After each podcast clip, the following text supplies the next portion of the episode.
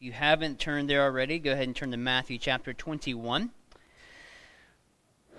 Um, let me pray for us.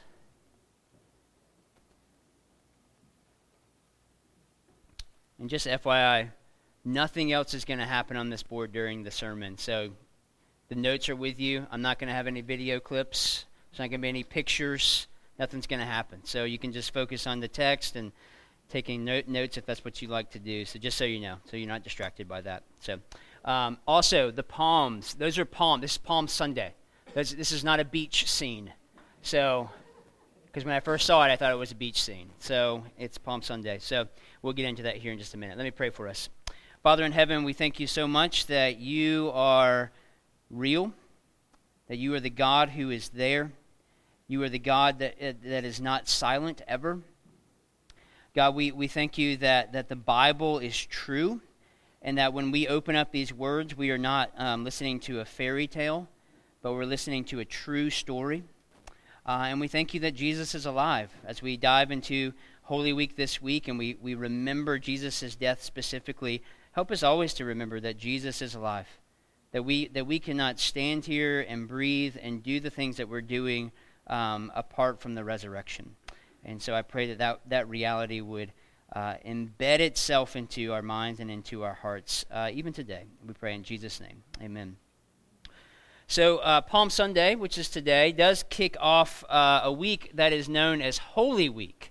Now, it might not be if you uh, grew up Baptist or um, uh, or pretty much just Baptist. Um, then you probably are not familiar with that uh, Holy Week being something that we talk about, but we can't let the Anglicans and Catholics have all the good stuff, right? So, uh, so I, I, I, like Holy Week. I like acknowledging it within our church community um, because it weaves Easter uh, into this entire week instead of in, into just one day where we just go, oh, it's Easter, and we have a good meal afterwards.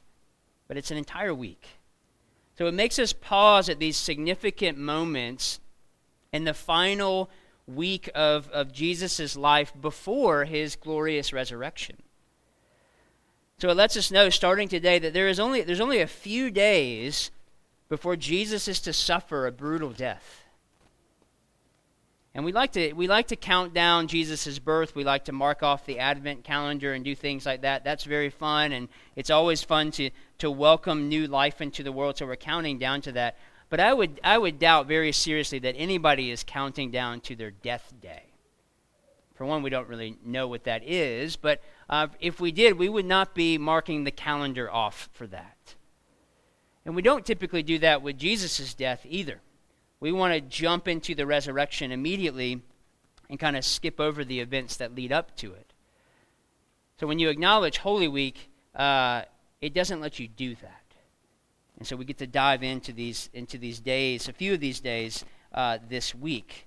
Um, and it helps us even to meditate upon what is happening in Jesus' life in this particular moment in the Gospels as well. So, so, so starting today, just to give you an overview of, of the days of Holy Week, okay? We're only gonna we're only gonna meet for three of them, obviously today, Friday, and Sunday. But there are more. There's more that's happening. So today is Palm Sunday. So this is when Jesus uh, enters triumphantly into Jerusalem. We'll learn more about that here in the text. Then you have Monday and Tuesday, which are known actually as Holy Monday and Holy Tuesday. So not much is, is known about you know what we do on those particular days, but there, there, there are moments in the week in which we reflect upon what, what, what Jesus is doing during those moments that, that, is lead, that are leading up to this brutal suffering and death that will occur in just a few days. And then Wednesday is, I, I didn't know this until this week, is known as Spy Wednesday. And because it's, it's a remembrance of the betrayal of Judas to the beloved Jesus. And so we're reminded of, of, of all of the events providentially and in God's sovereign plan that are leading up to it. Even, even this, this moment where his quote unquote friend betrays him. And then you might be more familiar with the day Maundy Thursday, which commemorates the institution of the Lord's Supper at the Last Supper that Jesus has with his disciples. This is when the what we celebrate here every service is instituted by Jesus himself. And then Good Friday, Good Friday, we remember the, uh, the events leading up to and including the crucifixion of our Lord Jesus Christ. And then on Holy Saturday, we remember the time that Jesus physically spent in the grave before we remember the triumphal resurrection of Jesus Christ from the dead on Sunday. So these are all meant to kind of get our minds around what it is that God has done for us in Christ. That's Holy Week. So today we begin this meditation by looking at this Palm Sunday text from Matthew's Gospel, very well known, that reminds us that Jesus, God incarnate, our King, our High King, I love that line in the song, our High King of heaven, is taking his final steps on earth. So I want us to look at this scene in three ways today so that we can see why Christ's entry into Jerusalem is so important to us as Christians, um, but also to the world. This isn't just this isn't just for us, but it's for the entire world. So three three ways to look at it today. One is the king's approach, and these these are in your worship worship guide. Two is the king's entrance, and then three is the crowd's response to that. So the king's approach, the king's entrance, and the crowd's response. So first, the king's approach. Just there in verse one. So there may not be there may not you may not seem see uh, much significance in verse 1 but but we need to see it in light of what Jesus was approaching. Okay? So he was approaching something. Because after 33 years Jesus approaches the final part of his physical life on earth. That is what he is walking towards. Because here, as he approaches Jerusalem, he, he's approaching his impending suffering and his impending death. And it's here in this particular moment when he is not quite in the city yet, he's just outside of it. It's here in this moment that Jesus could turn around if he chose to do so. That Jesus could go another way. That Jesus didn't have to actually enter into the city and to fulfill all of the things that, that, that you and I uh, sometimes take for granted that he did for us. Because remember, Jesus isn't being forced to this task, he isn't being driven to this task. Some like to claim that the suffering and death of Jesus, you've probably heard this before, was, was a form of what uh, some called cosmic child abuse. You've heard that before. That for some reason they believe God gets some sort of joy from abusing his son in this way. One author, Stephen Chalke, he's also a pastor, I'll put that in air quotes, is one of those who teaches this. He says this in his book, The Lost Message of Jesus. He writes A vengeful father punishing his son for, for an offense he has not even committed, speaking about God the Father. Understandably, both people inside and outside of the church have found this twisted version of events morally dubious and a huge barrier to faith. Deeper than that, however, is that such a concept stands in total contradiction to the statement God is love. But this we know, if you know your Bible, uh, even just a little bit, we know this claim to be a ridiculous one. Simply by listening to Jesus' own words. You can just look back a chapter in chapter 20, verse 28, when Jesus says something like this Even as the Son of Man came not to be served, but to serve and to give his life as a ransom for many. To give his life as a ransom for many. And then, even more explicitly, in John's Gospel, chapter 10, verses 17 through 18, Jesus' own words again For this reason the Father loves me, because I lay down my life that I, that I may take it up again. No one takes it from me, but I lay it down of my own accord. I have authority to lay it down, and I have authority to take it up again. This charge I have received from my Father. So, this is obviously not the language of a helpless victim. This is not the language of a son being forced into something against his will, but the language of God the Son, God incarnate, who willingly lays his life down for us because he loves us and ultimately because he loves the Father. And his approach into Jerusalem is proof of this. But even more evidence for this is found in our second point, where we see the king entering his, his city. Look at verses 2 through 3. Then Jesus, or the end of verse 1 there, then Jesus sent two disciples, saying to them, Go into the village in front of you, and immediately you will find a donkey tied and a colt with her. Untie them and bring them to me. If anyone says anything to you, you shall say, The Lord needs them, and he will send them at once. So, this entrance into Jerusalem is better known as the triumphal entry, is probably titled that in your Bible. Uh, even though it doesn't seem like anything triumphal is really being accomplished at this particular moment. So far, Jesus has told his disciples, hey, go grab this donkey for me. It's really it. And then he's going to ride it into the city. Because typically, when something like this happens, typically a triumphal entry during this day and age, humanly speaking, would mean a, a great battle has been won, or a war has been won, and a king has just been crowned. And this would be triumphal. This would be something to celebrate. And even in the midst of all that, even as, we, as we'll see it as we walk through this part of the text, Jesus' entrance into Jerusalem even though it was humble, even though there was nothing really triumphant about it to the, to the naked eye, his entrance was pregnant with all of this, with all of this reality. That he would be triumphant over his enemies, that he would be crowned king. But not in the way that many of us would think. And that begins with his entrance here into Jerusalem. So, when an earthly king would return to his kingdom after a great military victory, he would come thundering in on his great war horse. He would come thundering in on this great war horse, uh, leading his troops at the head. And everybody would be shouting because of this great victory. But in contrast to this, Jesus enters Jerusalem humbly on a donkey. Now, this doesn't strike our hearts as a great and triumphant entry of a king, so there obviously must be something more, right? So in 1 Corinthians 15, Paul tells us that Jesus died in accordance with the scriptures, and that he rose again, that he was resurrected in accordance with the scriptures. So Paul is saying the Bible says uh, this uh, is going or was going to happen, and this is going to happen, and it did happen exactly how the Bible said it would happen.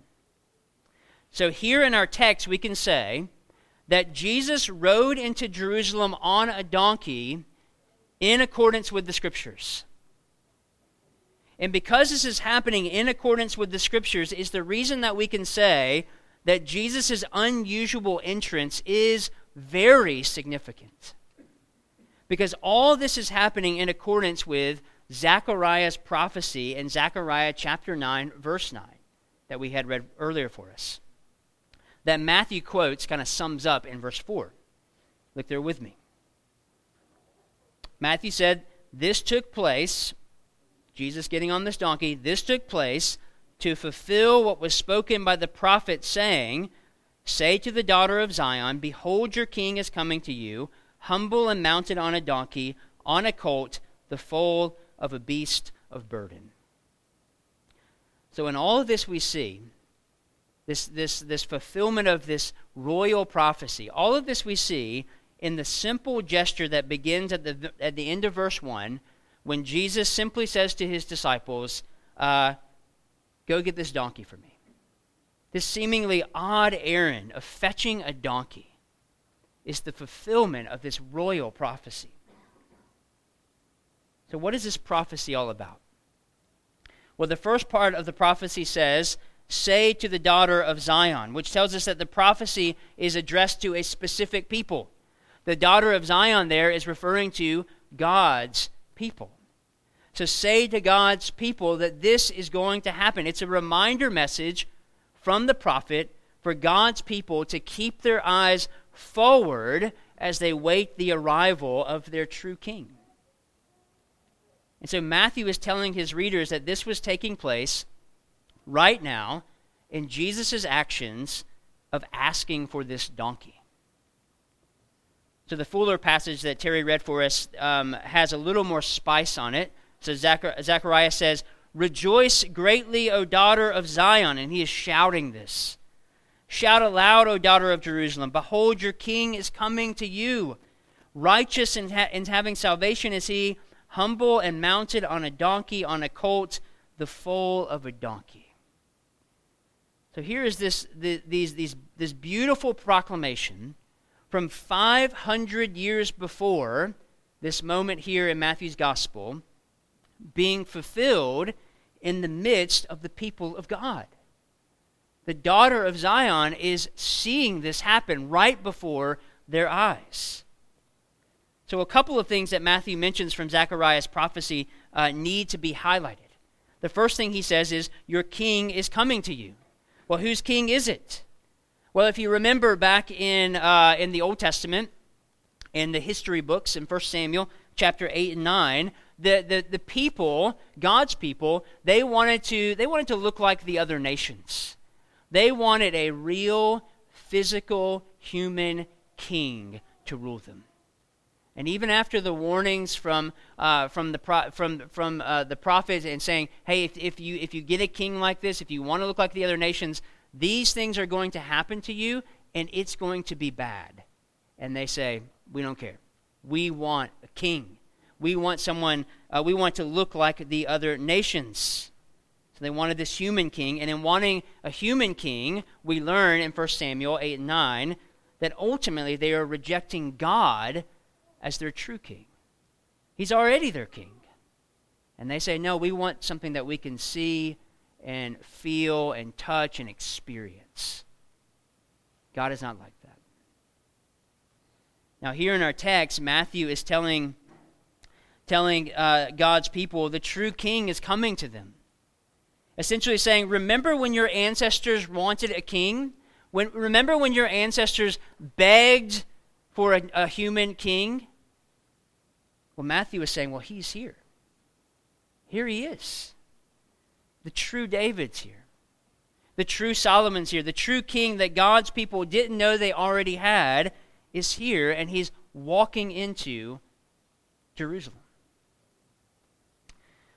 Now, I have to pause there and ask this question. We're in the midst of the Easter season, and just asking, what kind of king are you looking for? What kind of king are you looking for? What kind of king are you expecting? You, you, you, may have these, these, these kind of false expectations of who Jesus is, even though you sit in here every single Sunday and listen to the Bible being taught and preached. What kind of king are you looking for? Is it someone famous?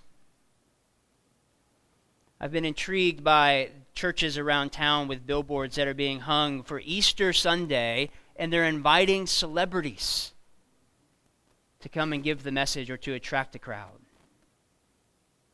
Are we looking for a celebrity?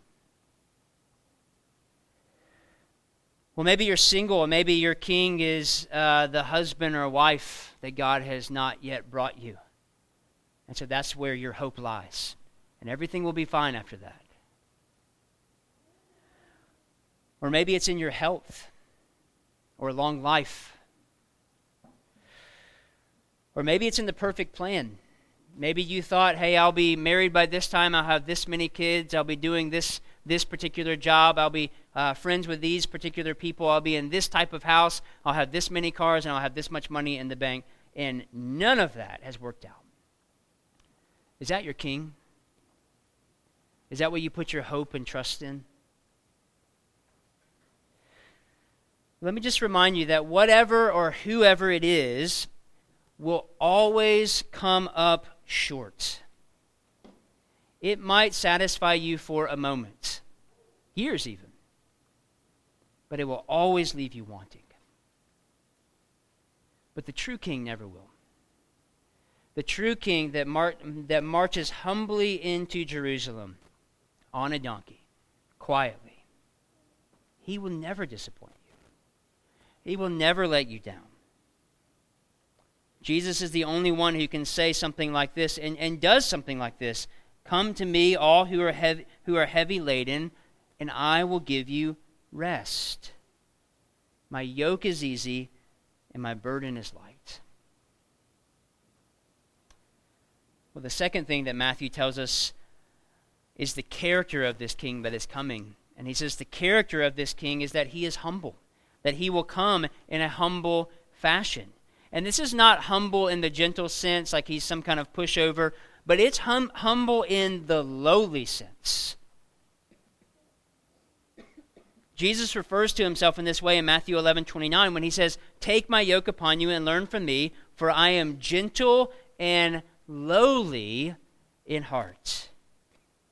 So, this word humble also carries with it the meaning full of suffering. The word humble that they're using right here means full of suffering, which we see depicted in places like Isaiah 53 that says, just to give you a little bit a taste of this, in verses 2 and 3, it says this about Jesus in Isaiah, another prophecy. For he grew up, Jesus grew up before them like a young plant and like a root out of dry ground. He had no form or majesty that we should look at him, and no beauty that we should desire him. He was despised and rejected by men, a man of sorrows and acquainted with grief, and as one from whom men hide their faces, he was despised, and we esteemed him not.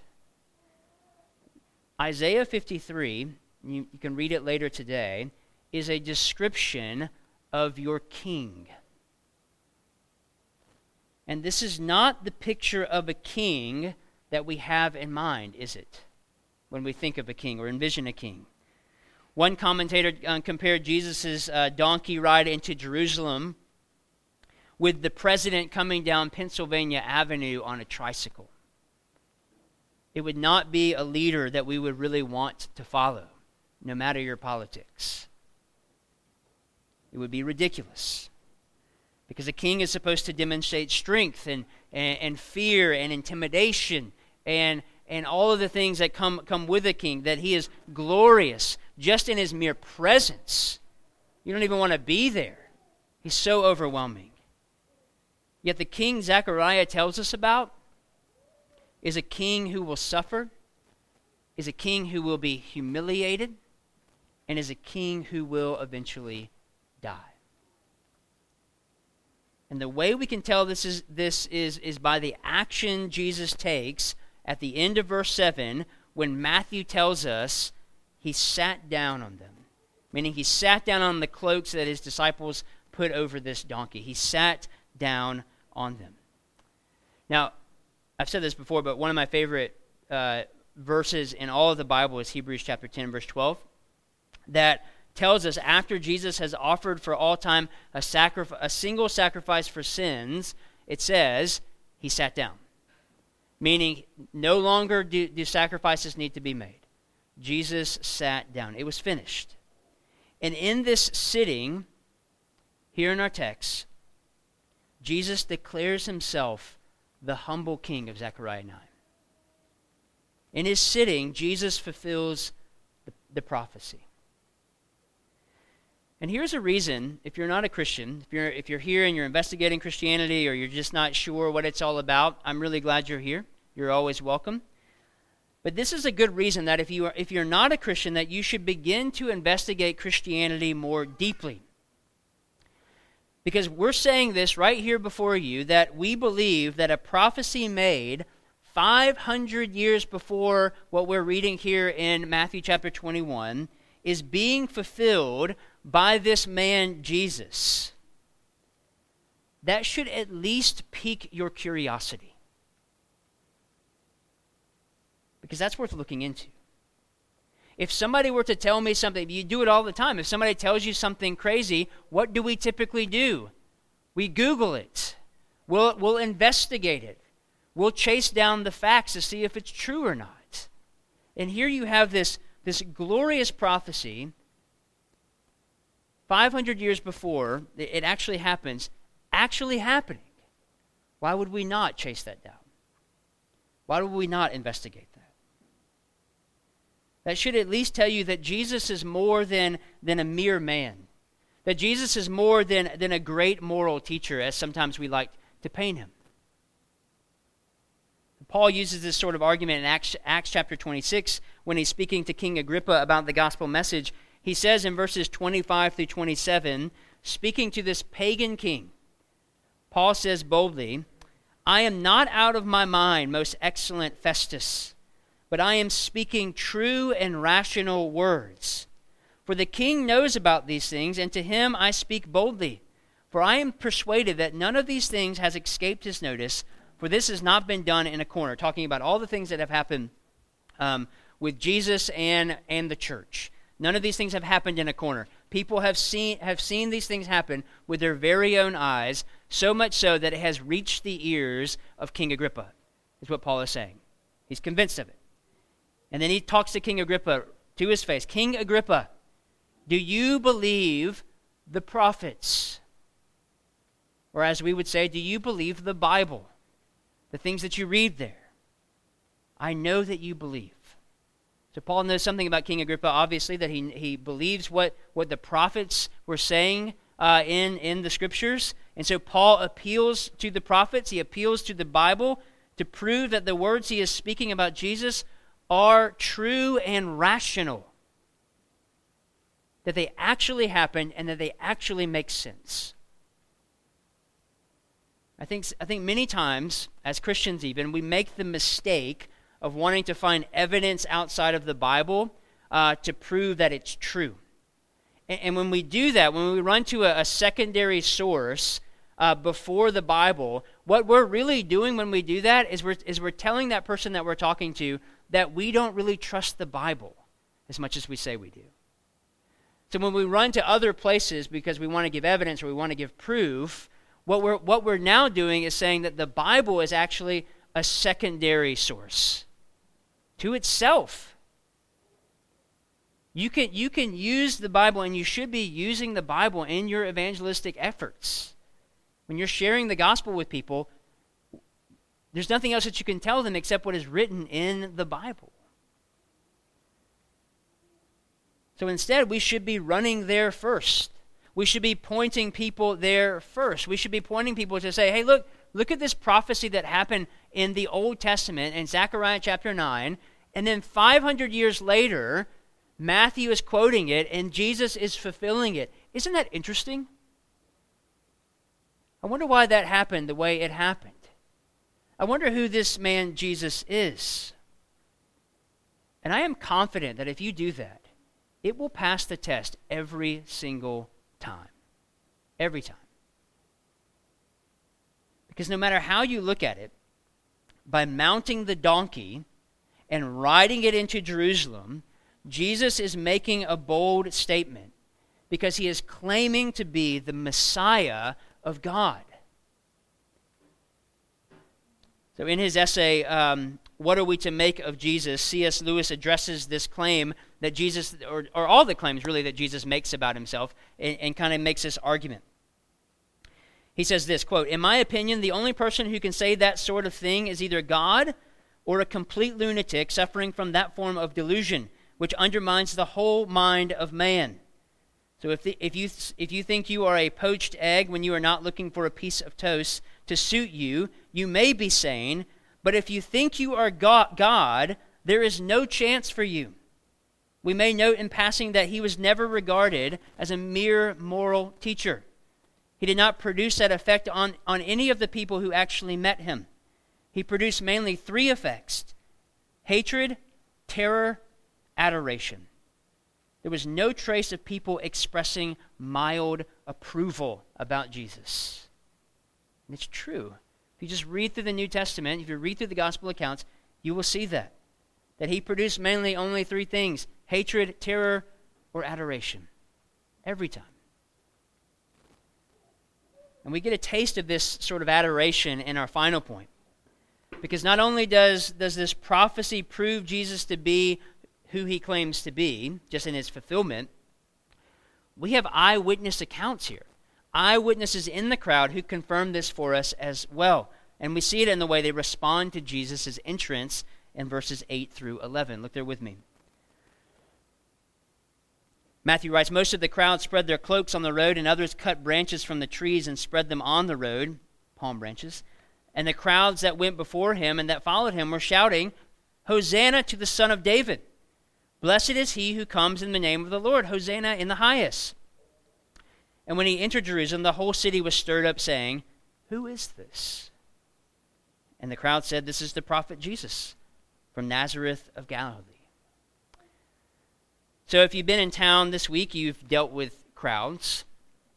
If you've gone to the tournament, you've got to experience the crowds that move around like a roving band in unison as they follow their favorite player. I know I, have been to the I've been to the tournament and I've worked at the tournament. And at one year I was working at the tournament. I was on the the first tee and the 18th hole. And so from that vantage point, you can kind of see a good spread of the entire golf course or most of it. And so you knew where people like Jack Nicklaus and Tiger Woods were because of the amount of people that were following and just moving together in unison. Just huge, massive crowds following these men. And even if you don't like golf, which I don't particularly like golf, you'll find yourself getting caught up in the excitement simply because of the crowds. We have a similar situation happening here in our text. You already had a crowd following Jesus, so he already had people who were already around him as he marched into Jerusalem. And now, as he enters a major city where word about Jesus has traveled, a, a new crowd is starting to gather. A new crowd kind of morphs into this. So essentially, you have two crowds of people if you look at verse 9. Matthew tells us that the crowds that went before him and that there were crowds that followed him. So Jesus was surrounded as he entered into Jerusalem. Word about him had spread, his fame had spread. And so these crowds did a few things that tell us uh, that they at least understood partly, just a little bit, who Jesus was and what he was doing. So first, the first reaction is the laying down of their cloaks or their or palm branches on the road before Jesus. This was something uh, was similar to kind of rolling out the red carpet, and it was what they were doing was they were rolling out the red carpet to a king. So at least partly they understood Jesus to be some sort of king. A lot of them thought that it was just he was coming to to to uh, to rescue them physically, to to to get them out from underneath the bondage of Rome. But others knew that even just looking at the scriptures that he was some sort of of spiritual being or spiritual kingdom that was coming to be uh, invoked with his mere existence. And so, how do they symbolize that? They lay down their cloaks on the road so that Jesus can walk over them. So, you see a similar thing happen in 2 Kings uh, chapter 9, verse 13, um, where when King Jehu is uh, crowned the king, they, they do this exact same, th- same thing where they lay their cloaks on the stairs so that he walks on them. They're symbolizing him as a king, and that's what they're doing here with Jesus as well. A second reaction we see from the crowd, or I guess we could say we hear from the crowd, uh, is, is the things that they are saying about Jesus. In verse 9, and the crowds that went before him and that followed him were shouting, Hosanna to the Son of David. Blessed is he who comes in the name of the Lord. Hosanna in the highest. So as Jesus enters the city, the crowds began shouting. And the crowds were not shouting random empty words, but they were shouting specific phrases that, were, that was announcing who Jesus was as he entered into the city. So the first being, Hosanna to the Son of David. This is a familiar um, title for Matthew in his, in his gospel, but he, was, he used it to communicate the messianic significance of Jesus. So in verse in chapter 1 verse 1, uh, this is how Matthew introduces his gospel. He says the book of the genealogy of Jesus Christ, the son of David, the son of Abraham. The son of David, the son of Abraham. And then just in the previous chapter, in Matthew chapter 20, Matthew tells his readers that these two blind men who Jesus heals, they use this title for Jesus. Even before they can, they can see, even before they're healed, they use this, this, this, uh, this cry for him um, because they know something about Jesus that even the crowds around them don't really know. And they say, Have mercy on us, son of David, have mercy on us. So they understood the messianic significance and, and believed what they've heard concerning Jesus. The crowd in Jerusalem used the exact same title. They also see the messianic significance, even if it's in a small, minute way, but they are proclaiming to everyone around them this is no mere man. And they confirm this by following these words up with Blessed is he who comes in the name of the Lord.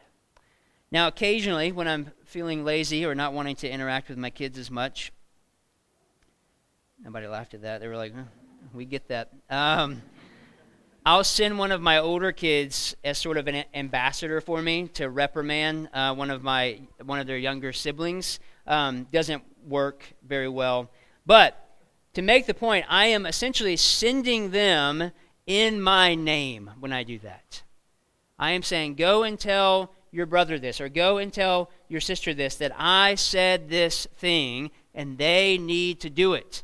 So I am sending them in the name of their father. So the one hearing the words from their sibling needs to imagine their father saying that to them. Like I said, doesn't work. But it's because I have something to communicate to them. It's, it's something that I want them to do. So I send someone else to tell them for me. Because to come in the name of anyone was to come, in some sense, representing someone else, or representing Him, representing God, and to come in order to set His purposes forward. And here we have the crowds announcing this about Jesus. The Son of David, He comes in the name of the Lord. He doesn't come in the name of King David. He doesn't come in the name of Abraham or Moses. He comes in the name of the Lord. Which means that Jesus comes to set the purposes of God forward. And those purposes are what Jesus has been proclaiming his entire life. And just in, in, in Matthew, Matthew records just in, in three chapters, chapter 16, 17, and 20, where Jesus specifically foretells his death and resurrection. You probably remember some of these. He does it three times. And in this final time, in chapter 20, verses 18 through 19, he lays out exactly what is happening or is going to be happening in Jerusalem. Jesus says, See, we are going up to Jerusalem, and the Son of Man will be delivered over to the chief priests and scribes, and they will condemn him to death and deliver him over to the Gentiles to be mocked and flogged and crucified, and he will be raised on the third day. This is the purpose of God that Jesus the King is setting forth. And this and he does this uh, because of your sins and my sins. And this is why the crowds can say, Hosanna in the highest. Meaning that his name reaches to the heavens the highest possible point that you could ever reach. Because no one else could accomplish such a task that would reach all the way to heaven, that would reach all the way to God's ears. And yet, what Jesus is about to do does. And then in verse 10 it says that when he entered Jerusalem, the whole city was stirred up which literally means the whole city was quaking. That's actually the word there. Quaking is, is, is used there. So it's, it's to give this picture of an earthquake, of a shaking ground. That the excitement over Jesus was such that it shook the entire city. Now, I think that it is figurative, but I also think that's literal as well.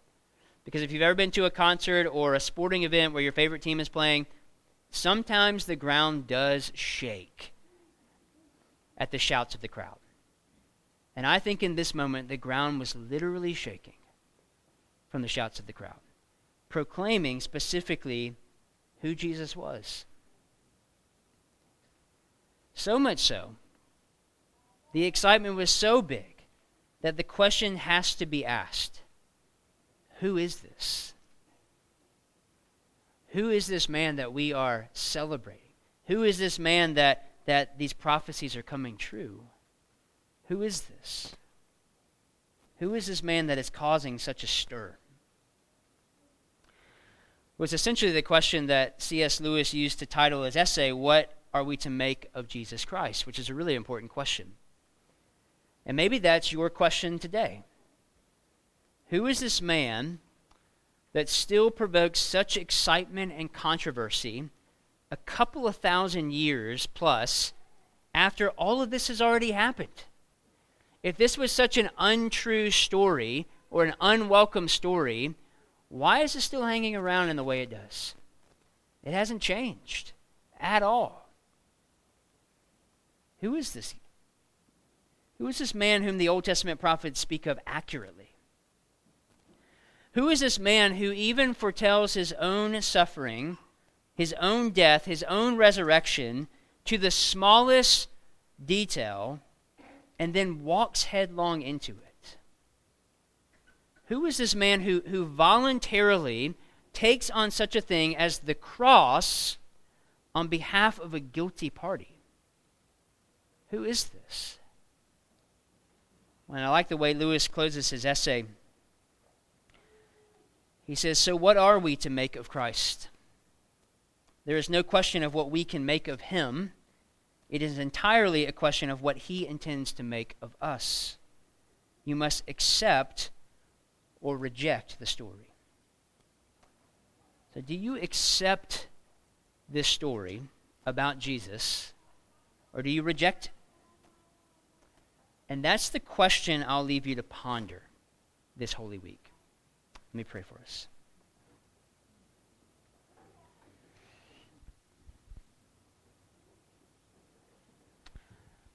God in heaven, everything you do is good, right, and true, even if we don't understand it fully, or even if we uh, don't yet believe it.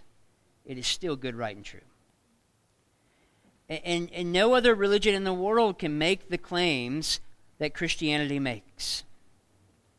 So help us all to ponder the truth and reality of the life death, and resurrection of Jesus this Holy Week. And I pray we would all come to a deeper and fuller knowledge of who He is. And that even those friends that are here that, that don't yet believe, that they would come to believe in this man Jesus. And we pray all of these things in His name. Amen.